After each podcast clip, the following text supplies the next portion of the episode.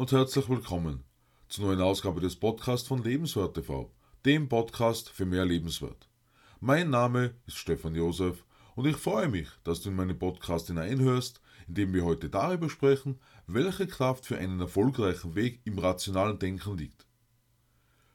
Triffst du deine Entscheidungen nach rationalen Gesichtspunkten, einfach nach Fakten?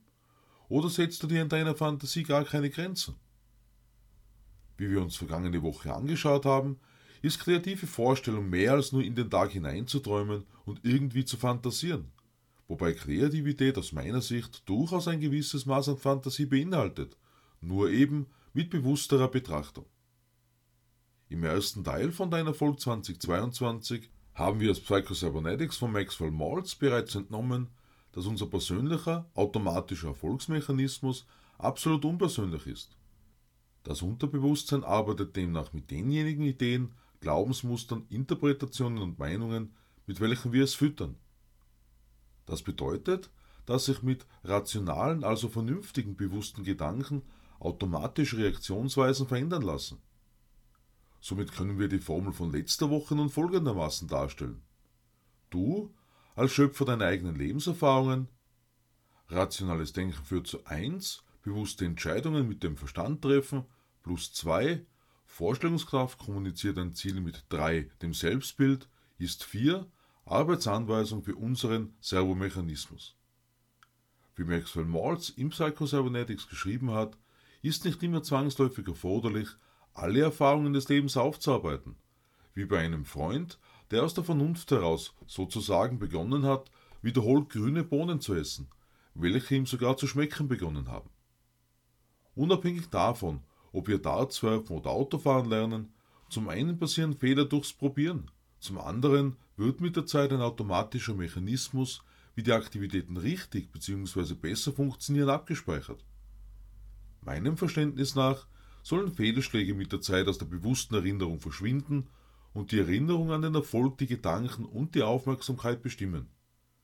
Folglich wird dann auf das positive Ziel fokussiert und dann sollen die Erinnerungen an Fehler auch nicht wieder erweckt werden. So wie ein Footballspieler die Fähigkeit anwendet, zu vergessen und den Fokus neu auszurichten, zusätzlich zu seiner körperlichen Kraft und spielerischen Fähigkeiten. So bedeutet das ebenso für uns alle generell im Leben, dass wir in der Minute, in welcher wir unseren Geist neu ausrichten und somit der Vergangenheit keine Kraft mehr geben, die Vergangenheit mit allen ihren Fehlern die Macht über uns verliert. Dorothea Brandt schreibt in ihrem Buch Wake Up and Live über diese Frage an sich selbst.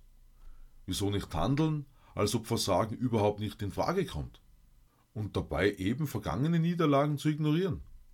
Darauf gekommen ist sie etwa deshalb, weil Talente, Fähigkeiten und Kräfte von so vielen Menschen ungenutzt bleiben und ein Leben lang nur herumgetragen werden. Bertrand Russell zeigt in seinem Buch The Conquest of Happiness auf, dass anstelle des Willens neue Ideen die Veränderung bringen. Für mich nachvollziehbar, wenn entsprechend Neues als positiver Input eingebracht wird und Müll, überschrieben, verdrängt wird. Wenn unstimmige Ideen entdeckt werden, sollen diese jedenfalls abgelehnt, zurückgewiesen werden.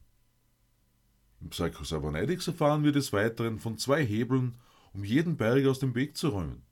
Laut Prescott-Lackey zwei Standardüberzeugungen, die nahezu alle in sich tragen. Erstens, das Gefühl oder der Glaube, imstande zu sein, zu handeln bis zum Ende, mit dem Gebrauch einer gewissen Verflechtung.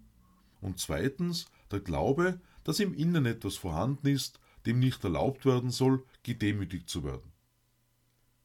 Schließlich steht die Frage im Raum, ob diese beiden Hebel für die Veränderung von Glaubensmustern und Konzeptionen verändert werden, so wie das Jeff Ball, unter anderem Co-Autor des Psycho-Cybernetic-Buches Zero Resistance Selling, getan hat. Er hat bewusst anerkannt, es müsse unzählige andere Möglichkeiten geben, um sein finanzielles Ziel zu erreichen, als dafür einer ungeliebten Tätigkeit nachzugehen. Am wichtigsten zu sehen ist bei Jeff Ball, dass er den Aufbau seines Geschäfts und Wohlstand erreicht hat, ohne in Konflikt mit seiner Liste „Ich will diese Dinge nie wieder tun“ zu geraten. In Verbindung mit dem rationalen Denken stehen ebenso wieder die Programmierungen im Fokus. Wenn dir eine Stimme sagt, du könntest nicht, dann frage dich, wieso? Dazu ergeben sich nach Maxwell Maltz vier Fragen.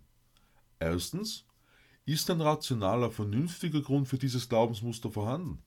Zweitens, besteht die Möglichkeit, dieses Glaubensmuster irrtümlich zu haben? Drittens, würde sich dieselbe Schlussfolgerung bei der Betrachtung einer anderen Person in einer vergleichbaren Situation ergeben? Und viertens, warum so weitermachen und fühlen, als ob das wahr wäre, wenn kein guter Grund vorhanden ist, dieses Glaubens zu sein? Wie in früheren Beiträgen bereits angeführt, hängt die effektive Veränderung mit einem tiefen Gefühl und Verlangen zusammen. Die Emotionen benötigen also eine gewisse Stärke, um neue Gedanken und Ideen wirksam zu interpretieren und negative Glaubensmuster zu löschen. Wie bereits vergangene Woche angesprochen, wirkt konstante Wiederholung auf das Denken in Möglichkeiten und das Endergebnis erscheint von Mal zu Mal realer. Ob unser Servomechanismus in die positive oder in die negative Richtung wirkt, liegt in unserer Hand, wobei anzumerken ist, dass sich viele Menschen selbst unterschätzen und dafür Schwierigkeiten überschätzen. Doktor Alan Shapiro schreibt in Golf's Mental Hazards, Overcome Them and Put an End to the Self-Destructive Round über sechs mentale Gefahren. Vier davon sind im Psycho-Cybernetics angeführt. Erstens, die Angst vor der Angst. Zweitens, die Coolness verlieren. Drittens, die Emotionen reichen von äußerst euphorisch bis hin zu völliger Verzweiflung. Und viertens, die Sorge, was andere denken. Für mich leitet sich aus den Ausführungen von Maxwell Maltz ab, dass bewusstes Denken eine Schranke zum Unterbewusstsein darstellt, alles Eingehende auf den Wahrheitsgehalt überprüft wird, also vor der Weiterleitung gefiltert wird. Ein enorm wichtiger Punkt ist schließlich Klarheit darüber zu erlangen, dass ein Versagen der Vergangenheit nicht automatisch dasselbe für die Zukunft bedeutet. Dabei ist für die positive Ausrichtung unseres automatischen Mechanismus essentiell, daran zu denken, was gewollt wird, nicht an das Nichtgewollte, denn was werden wir bekommen? Wenn wir nun davon sprechen, wie auch im Psycho-Cybernetics angesprochen, dass unser Bewusstsein für die Steuerung der Gedanken zuständig ist, kommt zum einen die Frage auf, wie lässt du dich denken? Zum anderen die Frage, bei der Filterung der eingehenden Nachrichten, bei der Wahrnehmung der Umwelt, kannst du das nicht besser tun? Mit dem Ziel, mit anderen Worten als heute zu Beginn dargestellt, automatische Reaktionen zu verbessern, denn das bedeutet schließlich, sich nicht zufrieden zu geben, sondern sich ständig weiterzuentwickeln.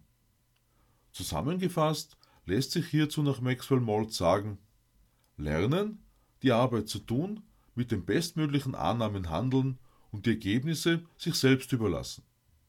Ich freue mich auf den Abend meines Podcasts und lade dich ein, am Sonntag in mein neues Video auf LebenswertTV hineinzuschauen. Ich wünsche dir eine aufschlussreiche Zeit. Alles Liebe, Stefan Josef.